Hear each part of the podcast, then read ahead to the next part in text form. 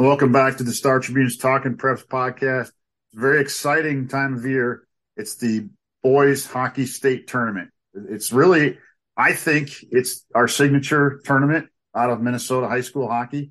But I'd be curious to get the opinion of a man who's won three of them at Benilde St. Margaret's, Mr. Ken Pauly. How are you, sir? I'm I'm doing well. I would uh, I'm, I'm a pretty easy audience to preaching to the choir, but I think it's a signature event as well. So I'm with you. Well, let's uh, let's break this thing down. We start Wednesday at at uh, everything's at the Xcel Energy Center, all the winners bracket games, and we start Wednesday at eleven. We've got Class Single A up first that day in those quarterfinals. We, uh, you know, are just a couple of humble idiots. We, we don't have, we don't have as much uh, knowledge as, of all the teams coming from here, there, and everywhere. So we'll do our best. Uh, but right up out of the gate as a team we do know well because we see them all the time down here.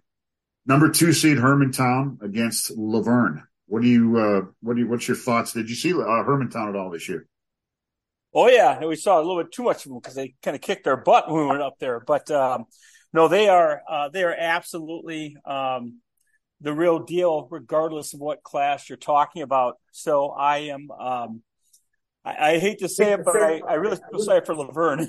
so yeah, it's a tough draw out of the gate. That's it, it is. It is a tough. It is a tough draw for those kids. I mean, it's. uh I mean, Hermantown is basically they're just they can compete at the A or double A level. They're they're really really good. Mm-hmm. What is it that you? What is it that got you? Said you had a tough time with them. What did you? What got you? What do they do well? They transition very very quickly. Mm-hmm. Uh, they uh, they get the puck and they want to go and they just do, and, and it's very difficult to defend that. And I think that a lot of Class A teams, um, especially in a, a, venue like the state tournament or an event like the state tournament, they're gonna have a real tough time, a real tough time with that. And they have real, and they have, and they have real good depth for a Class A team as well, David. Sure. Yeah, they've all. Yeah, they've all. It's been kind of their signature uh, in all these many years of of uh, going to the tournament. They are the defending champions, so uh, here we go with with uh, with that right out of the chute. Followed then by about one o'clock, puck drop roughly number three seed Mahtomedi against Alexandria. You saw Mahtomedi. I talked to Jeff Poeschl, their head coach, just on Sunday, and he was going through the season and he called that his team's victory against your team a signature win for them. So unfortunately, yes, you saw.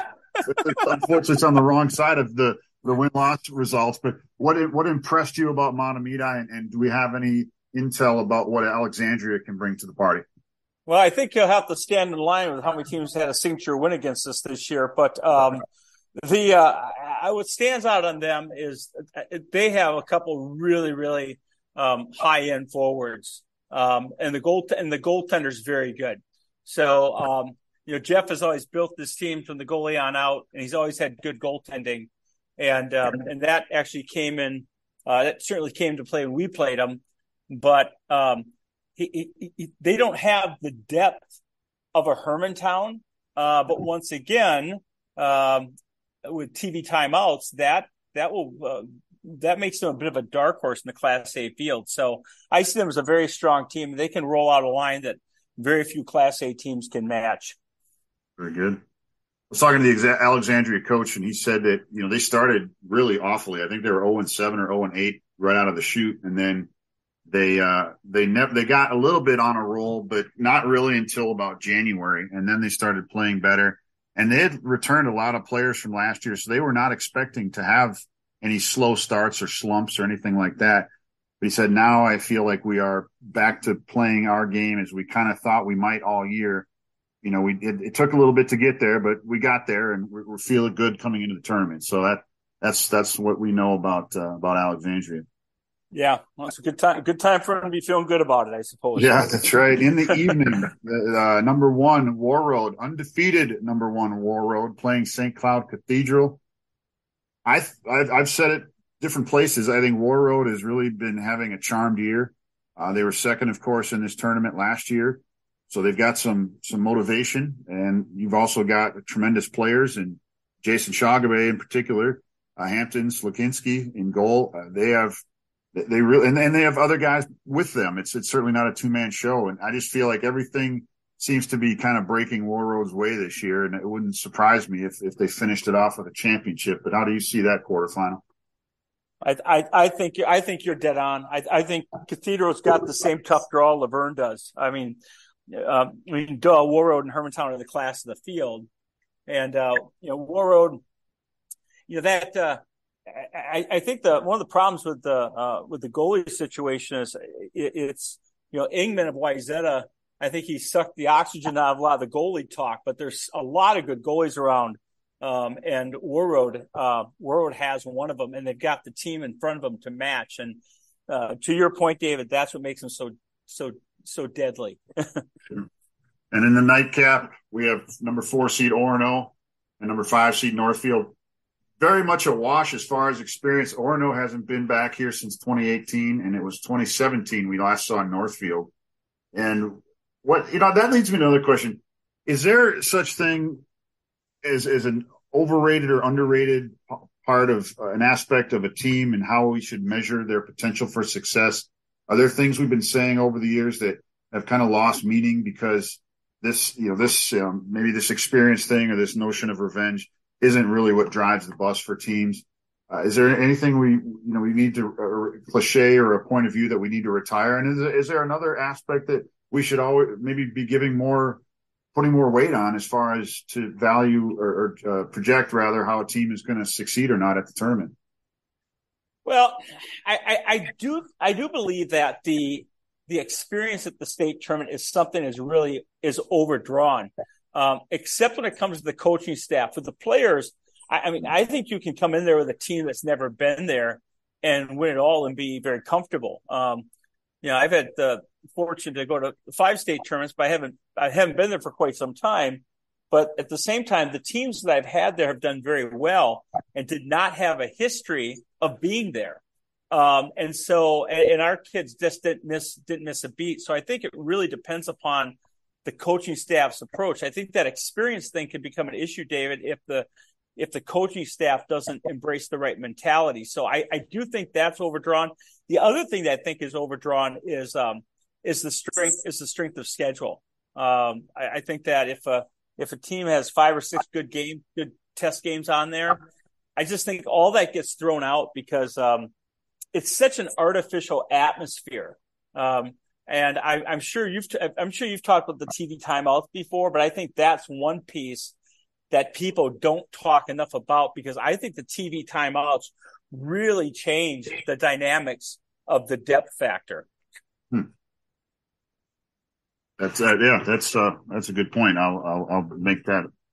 And I've heard it sometime like the last time I, I remember talking about that at any real uh, detail was Trent Klatt when he came down with that Grand Rapids team that won it in 17. He said we were basically a two line team throughout the tournament. He said I'm not proud of it, but the TV time timeouts afford you the uh, ability to be that if you need to be, and, and that they rode that to a state championship. Yeah, that's that's right. And what you do is you look because ahead of time you can see when the t- the TV breaks are going to come, and so you want to get maybe your top line out before that, and so you can actually essentially can double shift them. So you can you can ride a top line or a top defensive pair like Zorro. I mean, without a problem. Sure, sure, very good. Uh, switch over to Class Double A. Um, that begins on Thursday with those quarterfinals, of course, right back at the Xcel Energy Center and we get right out, we get right to it. Cretin Derham Hall and, and, Maple Grove. Uh, Maple Grove holding the two seed. What's your view of that matchup?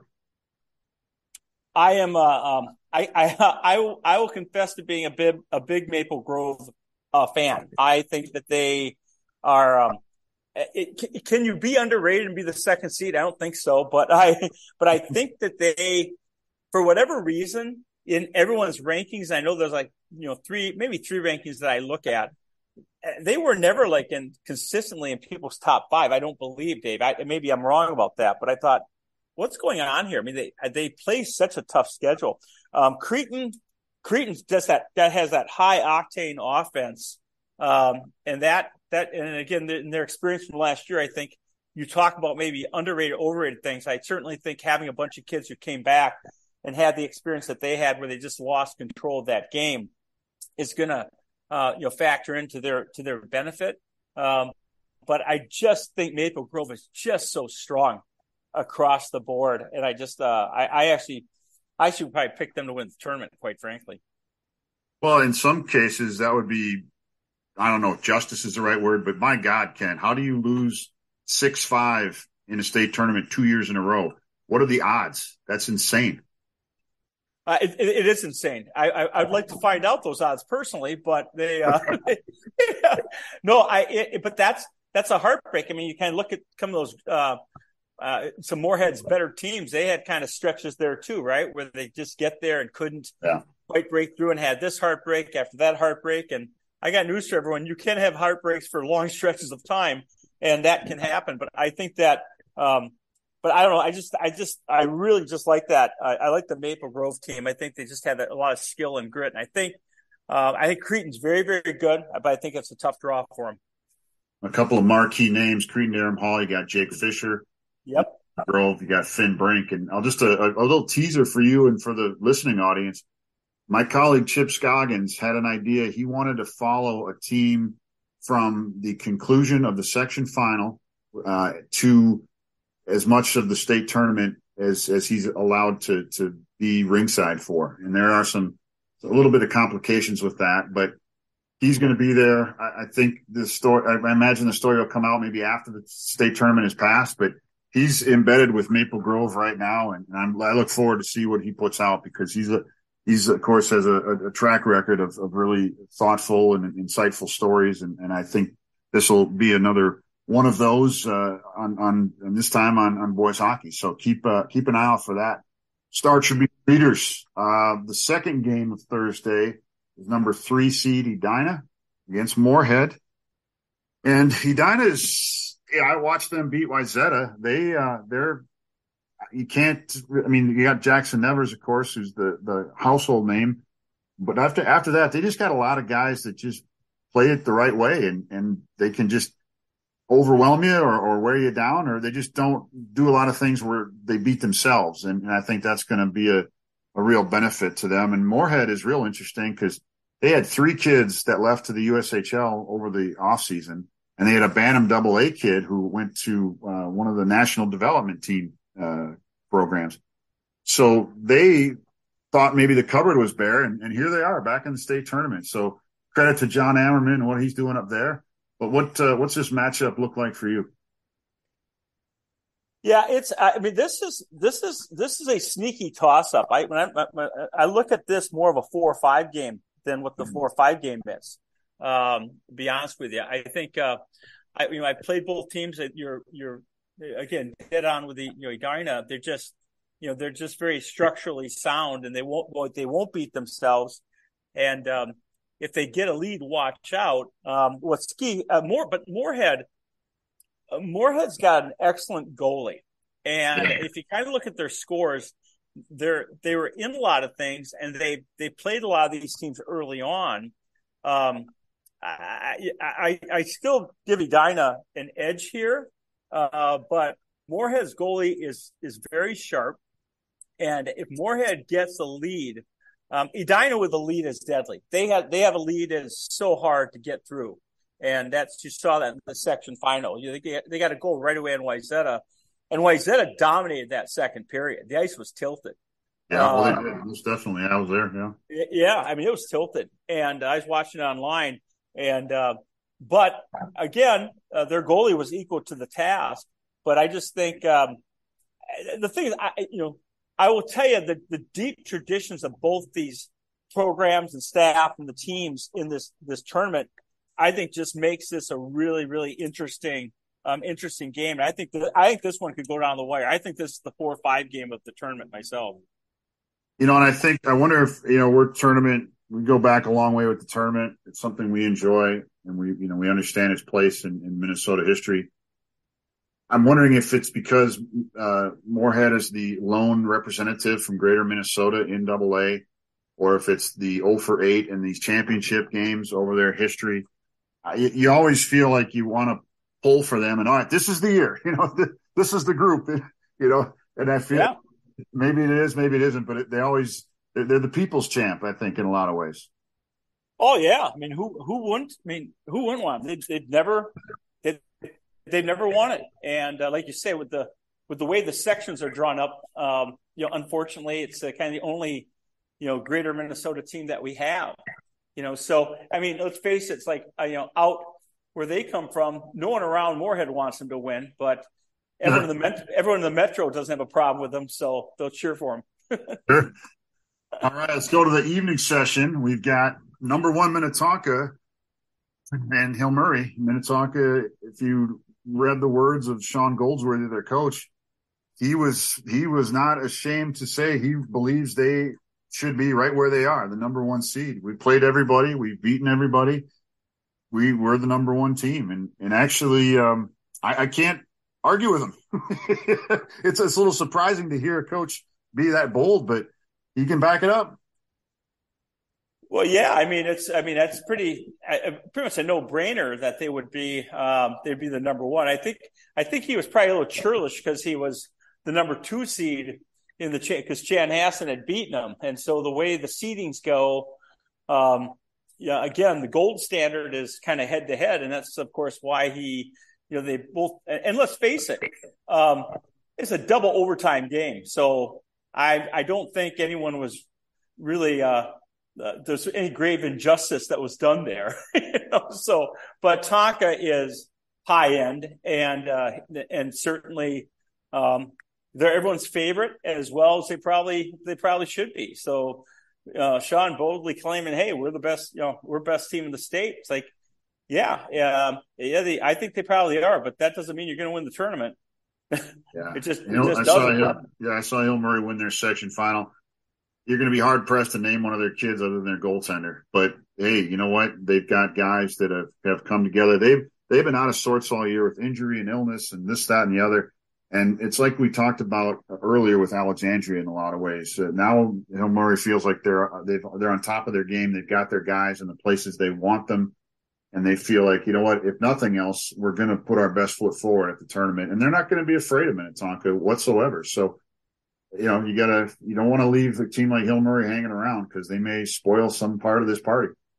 Well, the the thing is, is that again with Hill Murray, and they've, you know, they've had a lot of they've had a lot of struggles, but that's kind of it's kind of the advantage you have too when you don't have, you know, kind of that you get you get uh, you know some of these teams come out of these sections that are just a juggernaut, but you can go through those struggles and use it as learning knowing that you still have the opportunity. And Hill Murray certainly cashed in on that. However, with all that said, again, if you look at their scores, they're not getting, they weren't getting blown out by anyone. I mean, they play as tough a schedule. I mean, their conference schedule is what is what it is, but they're outside. The, I mean, they lost Edina twice, two one, right? Yeah, two one. So uh, the thing that was going to hurt Hill is they, because of their youth and that, is that they just have a very difficult time um, scoring goals. And uh, I would agree. I saw, you know, I would agree with Bill. I think his goalie is incredibly underrated. That kid is really, really good, and uh, and that makes them a scary opponent for Minnetonka. Uh, but I'll tell you what, um, if Hill Murray's got to get to three to win this game, that's gonna be a, that's gonna be a that's that's a steep hill. Sure, hill. Very good. Oh, I didn't mean that. Okay, sorry. I also tip of the cap to churlish. That's the word I just don't hear enough around. So well. Uh, the, the, nightcap, number four Andover. You're defending Class 2A champions against Lakeville South, the five seed. And is that is we, we talk about that as the coin flip game all the time. Does that does this four or five seed fall into that, or is this something where Andover is or or South is worth a little bit higher profile than what they ended up getting. Okay, I mean, I'll, no doubt you don't want to disrespect any team that's in the state tournament because all these kids are sec- all these teams are section champions, and it's tough to get it's tough to get out sections. But Andover is I put Andover in Maple Grove's category. Um, they played just an incredible game last year. Uh, they were a circle game for everybody. Um, and I just think that I think that Northwest Suburban, um, it's Northwest Suburban, is it Northwest Suburban Conference? You are correct. Uh, is really good, and I think that it's really good, and I think it's very much on par with the Lake Conference, uh, very much sure. on par, and and so I just think that this this has looked to me more of a six three game, you know, than a five four than a five four game, and uh, I just can't. I, I just I, I, really like Andover. Their team and Mark Manney didn't talk a lot about it um, because he doesn't talk about who he's missing, but some of his losses and stuff early on struggles, he had a lot of kids out, and uh, and and they're and they're all back now. So um, very very very very dangerous team uh, very dangerous. You know, Lakeville South. It, I would tell you what. The one thing that might go to Lakeville South's favor is if if Andover wants to run and gun, that's what Lakeville South wants to do. They mm-hmm. really like to get up and down the ice. So from that standpoint, and Mark Manney tends to let his teams play as well. Um, you know, some of these guys won't let them make a creative play at all. And I know Mark allows a little more of that. And so I think Lakeville South is looking for hey, let's go up and down the ice and, and, and have this thing be wide open. So that could, uh, if they have a chance, that that's it right there in my book. I, I, I, guess I'm trying to think about what you said here for these quarterfinal matchups, but is there a team that has a more the, the most favorable matchup in your mind that may or may not fall along seating lines? Is there a, a matchup that stands out to you that you think, oh, that that doesn't mean they're the better team, but they're the better team for the matchup?